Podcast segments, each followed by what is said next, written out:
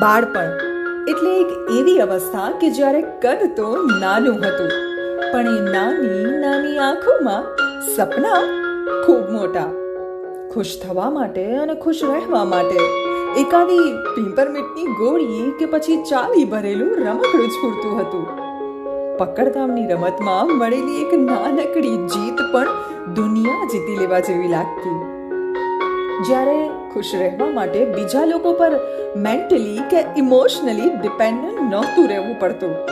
બસ આઝાદ, મસ્ત મગન કલ્પનાઓની અને સપનાઓની દુનિયા.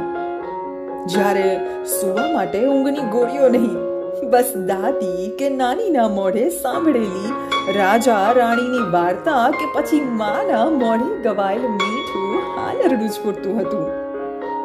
જ્યારે કાગળની નાવમાં બેસીને પરીઓના દેશ પહોંચી શકાતું, ડુંગર પર ચડીને આકાશને અડકી શકાતું, અરે આકાશના અગણિત તારાઓ ગણી શકાતા.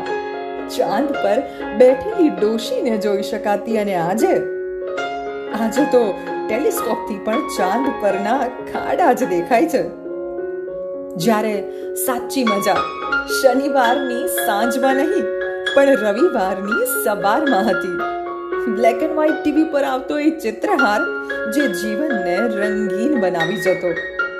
ક્યારેક એવું લાગે કે આ જે સમજણ છે ને, એ આપણી કલ્પનાઓના પતનનું કારણ છે.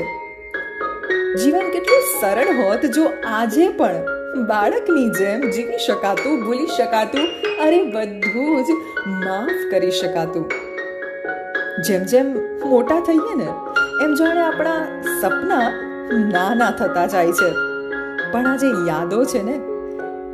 એક વાત ચોક્કસ શીખવી જાય કે જિંદગીમાં જે મોટી મોટી ખુશીઓની આપણે રાહ જોઈએ છે ને, પણ ખરી મજા નાની નાની વાતોમાં છે. એ નાની નાની ખુશીઓ જે આજે આપણી યાદોમાં સચવાયેલી છે અને એ યાદો જે જીવનની કોઈ પણ પરિસ્થિતિમાં સ્મિતનું કારણ છે.